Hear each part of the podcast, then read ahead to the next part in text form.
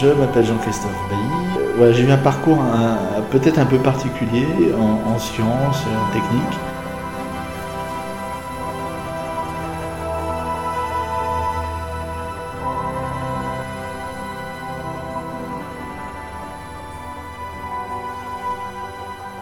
J'ai fondé Ghostai, qui est une, une start-up qui s'est spécialisée d'abord dans, dans le développement d'outils de programmation pour les robots. Le, sujet qui m'intéresse principalement, scientifiquement, c'est un sujet qui, s'appelle la robotique développementale. Alors, euh, donc, le, point qui distingue, alors c'est dans la grande catégorie de la robotique, de l'intelligence artificielle, et fondamentalement les gens qui font ça, et c'est euh, de, reproduire une intelligence artificielle au sens fort, hein. c'est-à-dire quelque chose qui, bon, euh, sans parler de tests de Turing sur lequel il y a énormément de débats, euh, parce qu'en fait, euh, tel qu'il est formulé, il ne, il, ne, couvre pas les, vrais problèmes de l'intelligence tels qu'on a fini par les comprendre aujourd'hui. Mais donc je ne parle pas de tests de Turing, mais globalement, une intelligence qu'on s'accorderait voilà, à considérer comme euh, comparable ou peut-être supérieure à, celle d'un être humain. C'est ça le, but, hein, c'est l'ambition scientifique, euh, avec une vraie volonté de comprendre euh, comment ça marche. et en ça, par exemple, ça va se distinguer d'approches purement neuromimétiques qui vont avoir pour objectif finalement de reproduire un, cerveau artificiel quitte voire éventuellement même à ce que on ne le comprenne pas mieux qu'un cerveau réel. Alors on imagine bien qu'on pourrait aller beaucoup plus loin parce qu'on pourrait évidemment monitorer tout ce qui se passe avec le niveau de précision qu'on veut, ce qui est une grosse limite évidemment de, des neurosciences aujourd'hui, même si ça progresse de manière très spectaculaire aussi. Euh, mais euh, l'idée c'est... Euh, alors là, maintenant, je parle plus précisément de, mon point de vue, parce que même en robotique développementale, il y a des, avis qui sont euh, pas forcément ceux-là. Mais en tout cas, mon point de vue, c'est de dire qu'il y a une, façon de décrire le cerveau à un niveau d'abstraction qui est au moins un tout petit peu supérieur aux neurones. Et que donc ce que font les neurones, c'est un travail de traitement de l'information globalement, et que le cerveau est une machine à traiter de l'information, à transformer de l'information, et qu'il y a probablement une façon de décrire ce qui s'y passe au niveau informationnel. Et ensuite, bon, bah, euh, on peut l'implémenter avec des neurones ou avec ce qu'on veut en fait. Évidemment, euh, la biologie, la nature, ben, a utilisé euh, les outils naturels de la biologie, c'est-à-dire des neurones. Mais pour moi, je pense qu'il n'y a rien de fondamental. C'est évidemment un, avis. Il se pourrait que la, particularité du neurone en tant que tel euh, soit absolument essentielle à quelque chose d'essentiel dans le cerveau qui fait qu'on est intelligent et que l'on a cette flexibilité. Il y a même des gens euh, avec qui je suis absolument pas d'accord, mais bon, pour, être complet, il faut les citer, qui, qui, pensent qu'il peut y avoir euh, des sortes de phénomènes quantiques au niveau du cerveau. Quand on sait la difficulté qu'on a à maintenir en cohérence hein, quelques atomes dans un état de superposition quantique, Imaginez que ça puisse avoir une réelle euh, existence aussi dans un truc chaud, mou, euh, pas du tout confiné comme le cerveau. Bon, c'est euh, pourquoi pas? Peut-être à coup de code correcteur d'erreur, des choses vraiment très très sophistiquées, je ne sais pas, mais ça me paraît en tout cas pas dans une approche de rasoir d'Occam la, direction la plus simple à, explorer a priori. Et d'ailleurs, si c'était vraiment le cas, on serait bien embêté parce que ça veut dire que c'est une intelligence holistique qui est complètement liée à des neurones et avec des mécanismes quantiques euh, hyper bizarres. Euh, que, je ne sais pas trop dans quelle direction on pourrait aller pour essayer de le reproduire et essayer de comprendre et, avancer dans l'IA. Donc, euh, plutôt une approche qui, qui se dit on peut décrire tout ça à un niveau fonctionnel, à un niveau. Voilà, on comprend les processus qui se passent en termes d'échange d'informations et de construction d'informations. Et alors là, le problème, c'est d'essayer de faire en sorte que la machine euh, apprennent et qu'elles soient capables d'apprendre enfin, sur une classe de problèmes extrêmement large. Et, voilà. et, là, donc la différence, dont je reviens au point de départ de qu'est-ce que la robotique développementale, je crois qu'une différence clé, c'est de dire que par rapport à l'IA plus traditionnelle, qui va s'intéresser à des problèmes solving, voilà, j'essaie de jouer aux échecs, j'essaie de résoudre un problème de maths, ou j'essaie. Ça, c'est vraiment l'IA euh, des années 70, où on se, on se préoccupe d'un problème qu'un être humain, enfin, qu'un être intelligent est capable de résoudre après X années de maturation et de développement du cerveau, etc. Là, cette personne, par exemple, est capable de résoudre un problème très complexe et on essaie de modéliser ce problème pour qu'une machine soit capable de le résoudre plus vite, euh, de manière plus exhaustive, etc. Ça, c'est l'IA classique et c'est pas du tout le, positionnement, c'est presque l'ingénierie en réalité. Euh, et c'est pas du tout le positionnement scientifique de la robotique développementale qui va se dire non, moi ce qui m'intéresse, c'est le processus de développement par lequel euh, mon système va aboutir à un état dans lequel il est capable de résoudre ces problèmes-là et bien d'autres encore. Et, donc la question qu'on se pose en particulier, c'est de se demander les symboles, les concepts que le système va manipuler, qui sont euh, bien définis quand on a un problème euh, je dirais, de fin de parcours, là, les problèmes euh, jeu d'échecs, etc. Les symboles sont définis parce qu'on les, nous on les connaît et on peut les imposer au système, on peut le, le, le, tordre pour lui donner la sémantique qui va bien. Mais comment faire si on ne veut pas aller directement à cette étape-là, qu'on veut que ça émerge dans un processus de développement? Pour que les symboles, les concepts, les abstractions, les mots, tout ce que le système va développer comme, conception euh, émerge et soit ce qu'on appelle ancré dans l'environnement. Et en se posant toutes ces questions-là, la communauté scientifique est arrivée à un certain nombre de conclusions, euh, dont le fait que l'intelligence au sens où je viens de décrire hein, c'est l'intelligence globale qui se développe, euh, etc. Elle est forcément, elle se développe forcément en interaction avec un environnement. Euh, c'est une intelligence qui est incarnée et on va parler d'ancrage des symboles dans la perception. Ça, c'est le mot-clé, la thématique difficile que les gens dans robotique de essaient d'aborder. Et euh, conjointement à ça, il y a un certain nombre de gens donc voilà, et là aussi c'est le domaine qui m'intéresse en plus en particulier, qui s'intéresse à ce problème d'ancrage des symboles dans la perspective de l'apprentissage du langage. En se disant, bon, bah, le langage, euh, est-ce que c'est un support de la pensée? Est-ce que la, pensée euh, se spécialise dans le langage, mais fait, enfin fait d'autres choses aussi? Savoir si c'est la poule ou l'œuf, enfin, qui, qui, est euh, l'un avant l'autre. je pense que c'est pas forcément une bonne question, mais les deux, les deux en tout cas, la, pensée, le raisonnement, la réflexion, la structuration de, bah, des problèmes, de, l'environnement autour de soi, etc. Il y, a des, parallèles très forts avec la structuration qu'on retrouve dans le langage, c'est des problèmes au moins couplés que donc une, bonne façon d'aborder le développement dans la robotique développementale, ça pourrait bien être de, partir du langage et de regarder justement le développement cognitif et le développement des capacités de langage d'un enfant. Euh, et au passage, donc là, comme j'avais dit, le, le, modèle archétypal, c'est l'enfant. Donc on s'intéresse à ce qui se passe dans les nouveau-nés, euh, ce qui se passe quelques mois après la naissance, et puis après, euh, dans une roadmap qui va jusqu'à l'âge de 6-7 ans. Enfin, jusque-là, on a énormément de choses. Et, euh, et on va essayer de, de, regarder comment le langage évolue, euh, quelles sont les, premières choses que les, enfants disent. Ils vont échanger des protophrases, des espèces de blocs de mots euh, qui sont utilisés comme un seul et unique symbole. Puis après, ils vont commencer à segmenter ça, ils vont remplacer certaines parties de ces phrases par des, des espèces de jokers qui vont pouvoir instancier avec différents mots.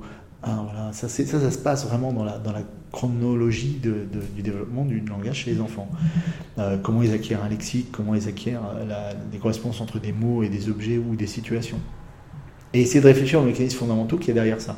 Et on arrive avec ça, aujourd'hui, ça, ça, marche, et c'est bien documenté et bien compris, euh, on arrive à avoir des, des, agents, des robots, qui vont développer un lexique de mots pour décrire leur environnement proche et euh, ils vont être capables de jouer entre eux à ce qu'on appelle des language games, des, enfin, des jeux de langage, euh, qui, euh, qui ressemblent à des choses comme des devinettes, ou alors on a un des robots qui va regarder quelque chose dans l'environnement,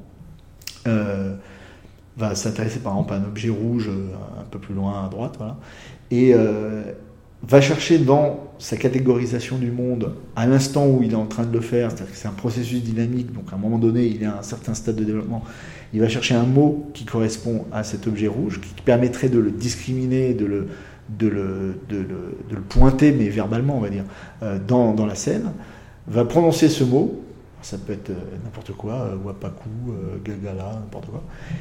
L'autre robot, l'autre agent, va entendre ce mot, il va faire le chemin inverse. Il va se dire, dans mon lexique de mots que j'ai, est-ce qu'il y en a un qui ressemble à ça? Alors peut-être oui. Alors ce mot-là, moi, je l'avais associé à, euh, par exemple, la couleur rouge, ou au fait que c'est un objet grand, ou qu'il est plutôt à gauche, ou n'importe quoi, en fait, qu'on qui, peut ancrer dans la perception. et va faire le chemin inverse, et à partir du mot, va rechercher par exemple une couleur, enfin va aboutir du moins à une catégorie qui est une couleur, et ensuite va retourner regarder la scène, chercher par exemple un objet rouge, s'il en trouve un, il va pointer cet objet au premier robot qui avait prononcé ce mot. Et là, soit ça a marché, soit ça marché. C'est-à-dire l'autre lui dit Ah bah oui, c'était euh, exactement ce, dont je parlais. Et là, il y a un succès qui va renforcer dans les deux agents l'association qu'il y a entre ce mot euh, et les concepts euh, abstraits qui ont, ont, été associés, donc la couleur, la forme, n'importe quoi. et on rejoue une deuxième partie. Mais peut-être le coup d'après, le mot que va prononcer le premier agent, l'autre n'a jamais entendu. Donc il va être obligé de deviner ce que ça pourrait bien être d'intéressant dans la scène et de, créer une première, première, un premier lien entre ce nouveau mot et un nouveau concept. Euh, ou alors peut-être qu'il l'a déjà entendu, mais euh, dans un contexte différent où il l'avait euh, deviné, il pensait que c'était, ça désignait un objet grand par exemple, et pas rouge. Et donc du coup quand il va entendre ce mot, il va chercher un objet grand. Et alors peut-être dans cette scène, il y avait un truc vachement grand qui n'était pas rouge, et c'est vers ça qu'il va pointer. L'autre va lui dire non, c'est pas ça que je voulais dire. Du coup, ils vont chacun à ce moment-là mettre à jour leur correspondance et l'autre va se dire bah, peut-être ce mot, il veut pas forcément dire grand. Euh, je me suis peut-être trompé la première fois que j'ai essayé de deviner ce que ça voulait dire. Et donc je vais réajuster mon, ma représentation et on va rejouer, on rejoue plein de parties et au bout d'un moment, euh, bah, ces agents vont synchroniser un lexique qui est ancré dans l'environnement, c'est qui est lié à, aux particularités de l'environnement dans lequel ils sont. Ils vont parler de ce qu'il y a autour d'eux, de ce qui fait du sens, enfin ils vont créer des concepts qui permettent de bien catégoriser euh, les, différentes formes visuelles, par exemple, autour d'eux. Euh, et, donc, ils vont vraiment créer un lexique ancré dans l'environnement. Euh, et non seulement dans l'environnement, mais également socialement ancré, puisque les, catégories auxquelles les mots vont, vers lesquelles les mots vont converger sont des catégories partagées. Parce que si à un moment donné, un des, des, agents a une vision complètement différente et utilise des mots pour dire des choses complètement différentes, ils vont pas arrêter d'échouer dans leur jeu. Et l'échec va provoquer des, mutations, des évolutions euh, dans, dans les, représentations internes des deux agents. Et on est d'ailleurs dans une logique évolutionniste, c'est-à-dire qu'il y a de la, croissance de, de, représentation dans la, dans la tête de chaque agent, ils créent des nouveaux concepts à chaque fois qu'ils n'ont pas réussi à, jouer correctement. Donc il y a une forme de, génération aléatoire où on crée du, voilà, la, du contenu. Et puis il y a une force de sélection qui est le succès de communication, le fait que euh, euh, cet écosystème de mots, de sens qu'on a dans sa tête va permettre tout le monde de communiquer avec l'autre.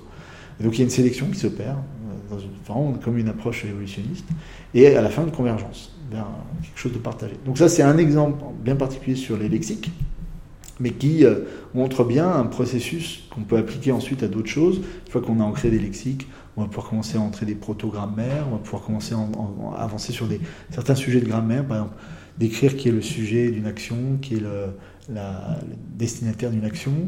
Euh, et pour ça, ben, on va avoir des problèmes d'ambiguïté. Donc il va falloir trouver une stratégie euh, pour pouvoir lever cette ambiguïté. Si je veux communiquer et jouer à mon jeu de devinette où je décris que euh, Paul pousse la balle, eh ben, je vais utiliser une stratégie sur l'ordre des mots, où j'ai utilisé des préfixes devant les mots. Et alors là, on voit toute la richesse des langues, toutes les stratégies qui ont pu être inventées. Et donc, on va avoir comme ça une exploration de stratégies de, communication de plus en plus complexes pour décrire des, situations de plus en plus complexes dans l'immédiat, dans le présent, que font les, très jeunes enfants. Puis au bout d'un moment, ils commencent à parler de trucs qui ne sont pas forcément devant eux, qui sont passés dans le passé, euh, de choses dont ils ont envie, qui n'existent pas forcément encore, etc. Et là, on sent que les besoins de communication grandissent et les concepts cognitifs qui sont manipulés par euh, l'enfant ou l'agent dans un robot sont de plus en plus sophistiqués. Donc le langage doit être de plus en plus complexe. Euh, et on arrive, il y a besoin de plus d'outils pour jouer à ce jeu de la communication. Et on arrive progressivement, alors je dis on arrive, en fait on n'y arrive pas encore, mais on, va vers voilà, des, des, langues de plus en plus complexes, de plus en plus structurées, jusqu'à la représentation des intentions de l'autre et la, la, capacité que j'ai de représenter euh, les objectifs de l'autre dans une situation donnée, ses désirs, ses croyances. Ça, apparemment, c'est ce qui nous distinguerait des grands singes. Donc on est là sur des choses qui sont parce qu'on peut s'intéresser voilà, au déclencheur qui fait que, euh, en tant qu'animaux, on, on, joue dans une cour à part. C'est vachement intéressant de regarder la différence, par exemple, avec les grands singes.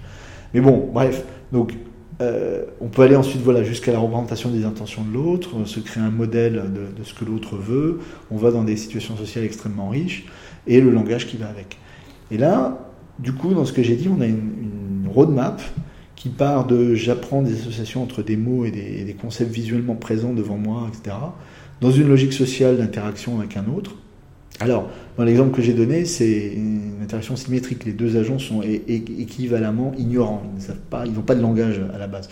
On peut évidemment jouer un jeu comme ça où il y en a un qui a déjà un lexique très important et l'autre il n'a rien.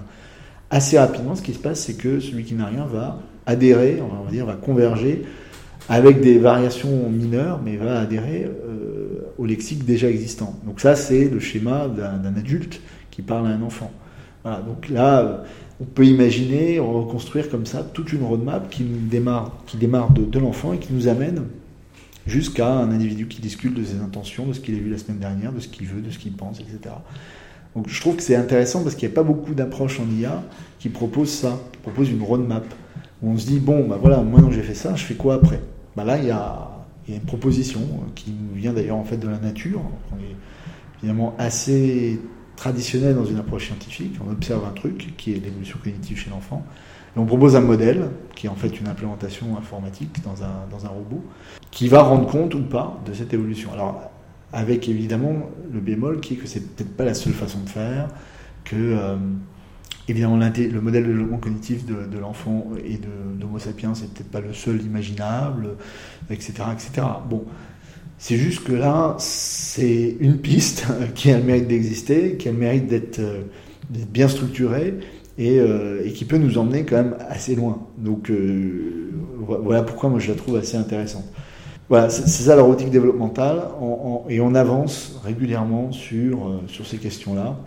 J'ai parlé du langage, mais il y a aussi des tas de choses sur la, la, compréhension de son propre corps, la capacité à modéliser ses, ses, propres capacités motrices et sensorimotrices, qui ne sont pas du tout des choses innées chez, chez l'enfant quand il fait des mouvements euh, désordonné, euh, désordonné avec ses, bras, ses jambes au début, on pense assez, assez probablement qu'il est en train de calibrer euh, sa, propre représentation de son, corps, de l'espace, qui va même jusqu'à ensuite séparer voilà, son espace propre de l'espace il, quelles que soient les commandes moteurs qu'il peut envoyer, il n'y a jamais rien qui bouge. Donc c'est bizarre, c'est quelque chose qui est quand même assez singulièrement différent. Donc il arrive comme ça à catégoriser l'environnement en un moi et un, truc qui n'est pas moi. Et donc c'est vraiment, on part de très très bas. Hein. Essayer de se poser le, moins, on retombe sur les débats classiques inné acquis, voilà, on essaie de partir avec le moins de dîner possible. Et là, c'est diamétralement opposé à l'approche classique en IA où on va carrément convoquer un expert pour lui faire euh, euh, sortir toute sa connaissance sur un domaine. Et là, on part, diamétralement opposé. Mais c'est pas du tout, euh, d'ailleurs, un jugement de, valeur. Les, les, deux approches sont utiles, importantes, nécessaires. Il y en a une qui va donner des applications à plus court terme. Celle dont je parlais, c'est une approche de recherche fondamentale. On essaie de comprendre euh, par quel mécanisme l'intelligence se développe. Et on est aussi convaincu que ce processus de développement est indispensable, c'est-à-dire qu'il fait partie de, la solution. On, on, ne peut pas... Euh, euh, le, résultat est finalement probablement tellement complexe, ça ne paraît pas évident qu'on puisse l'ingénierer la seule façon d'aboutir au résultat, ça va être de, générer non pas le résultat, mais le, processus par lequel on y arrive. Voilà, un axe euh, qui en tout cas me paraît euh, assez excitant en intelligence artificielle. Pour résumer, c'est des robots incarnés dans un environnement avec des interactions sociales qui sont en fait l'outil finalement par lequel on va canaliser la création de, de représentations, puisque c'est l'outil de pression, de sélection, de communication. Ce que j'ai tout à l'heure, c'est la communication qui sélectionne les bonnes représentations. Euh, il y a plein d'exemples de, qui abondent d'ailleurs, qui montrent que ça se passe comme ça dans les sociétés humaines. Donc une interaction sociale dans l'environnement, incarnée avec des robots et dans un processus dynamique d'évolution, souvent d'ailleurs évolutionniste, hein, au sens euh, des réplicateurs et des, généralisations de l'évolution, ce genre de choses. Voilà, dont on espère on pourrait, par lequel on pourrait aboutir euh, à une vraie intelligence. Euh, lesquels on, partagerait des repères culturels communs, parce que serait développé comme ça.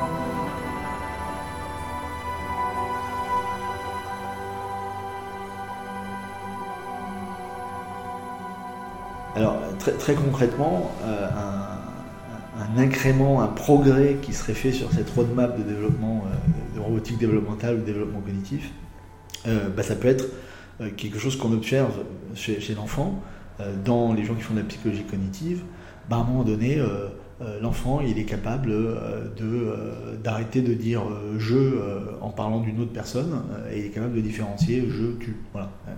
Ça apparaît dans le vocabulaire.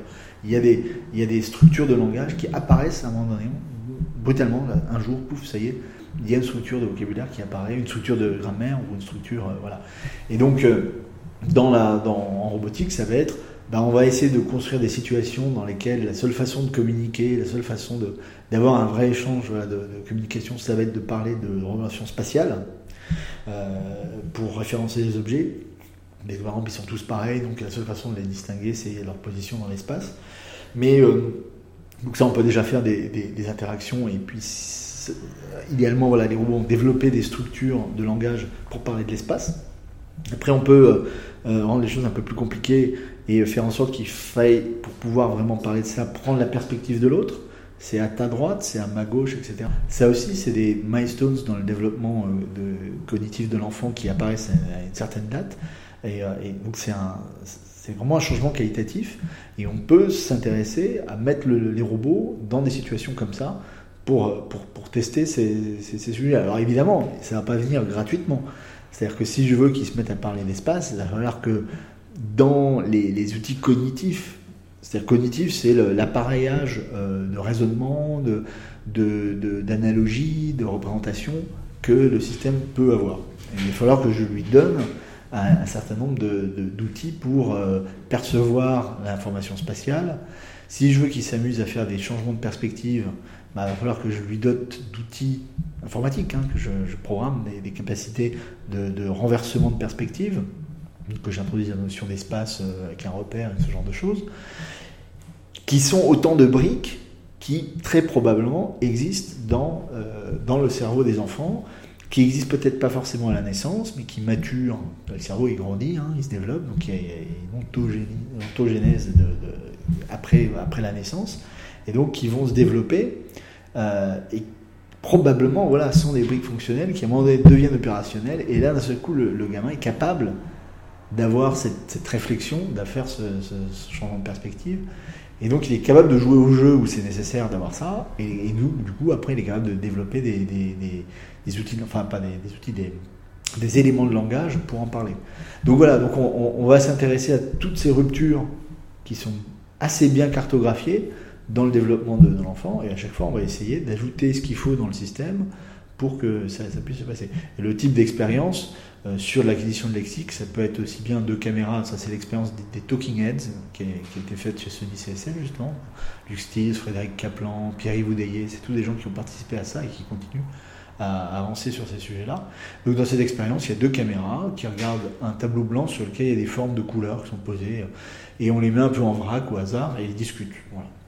Et ensuite, on, peut changer la position des, formes et, et, continuer à discuter. Alors, si on les change jamais, ils vont, ils vont cristalliser un, vocabulaire qui est euh, très spécifique à la configuration de, ces objets sur, euh, sur, le tableau.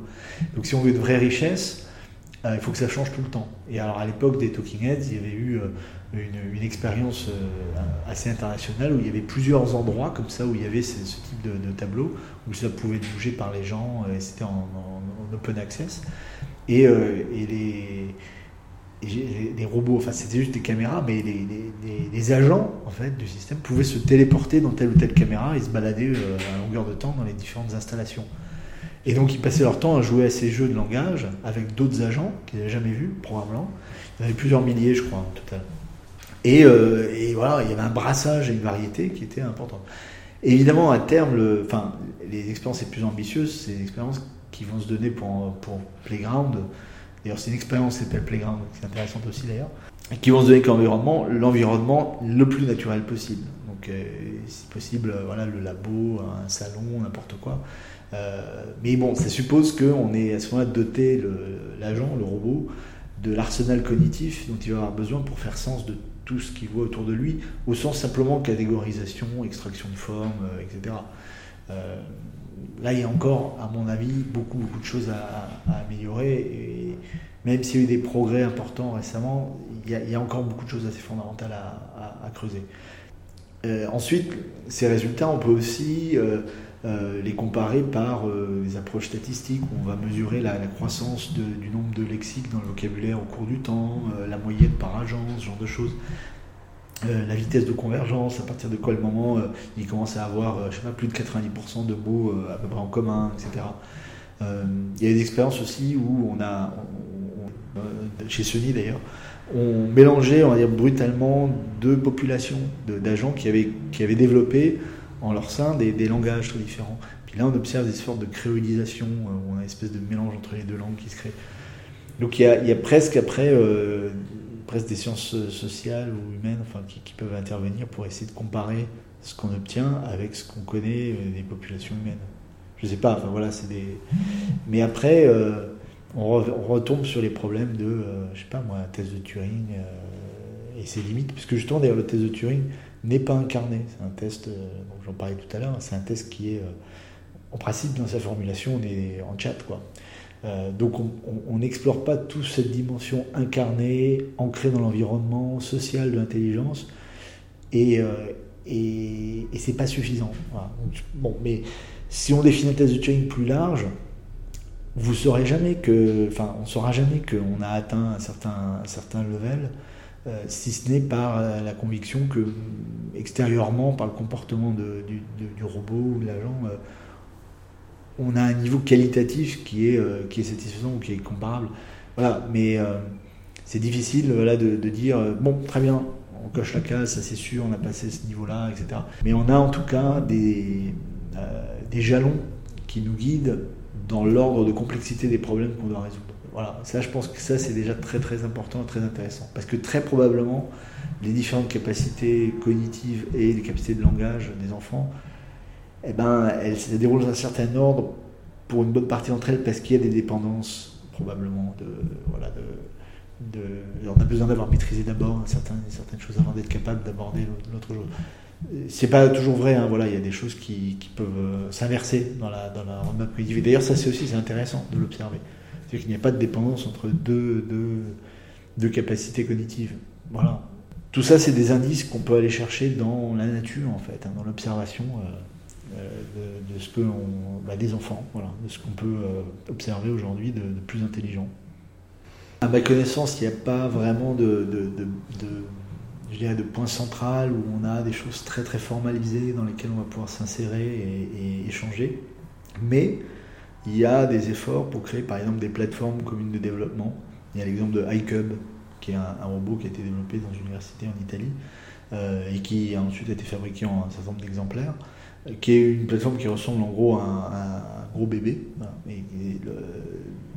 c'est ce que je disais tout à l'heure, hein, c'est le, but c'est de partir du bébé et d'avancer à partir de là. Donc c'est pas un hasard, et qui est utilisé par beaucoup beaucoup de labos qui font la, recherche en robotique développementale. Donc du coup, ben, ça fait un peu, on peut s'échanger des, morceaux de comportement, des choses comme ça.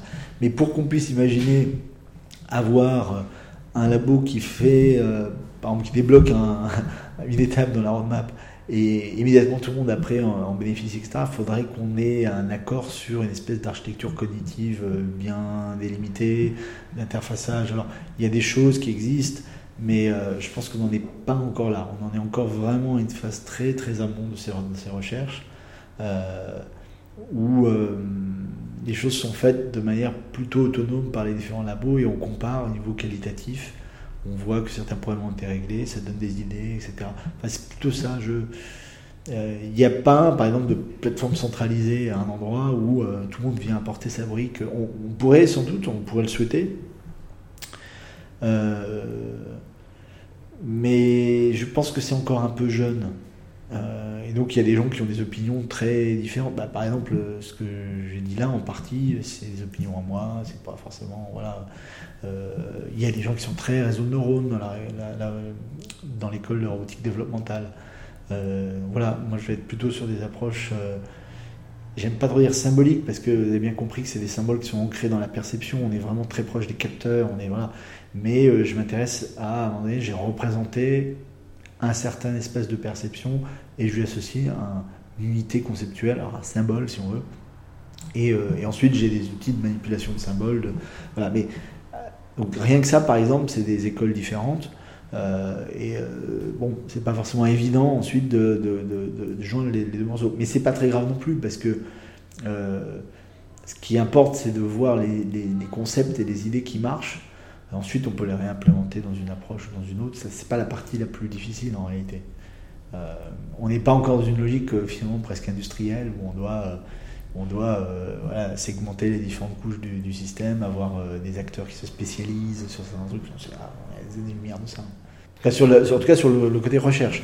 Maintenant, sur le volet au jeu de la, robotique, la robotique de service et, les choses qui, peuvent être faites chez Costa et les Barons, de société, c'est euh, là, il y a une vraie volonté d'aller vers euh, des choses un peu plus formalisées, des, capacités d'échange, qui passent aussi d'ailleurs par des plateformes standardisées.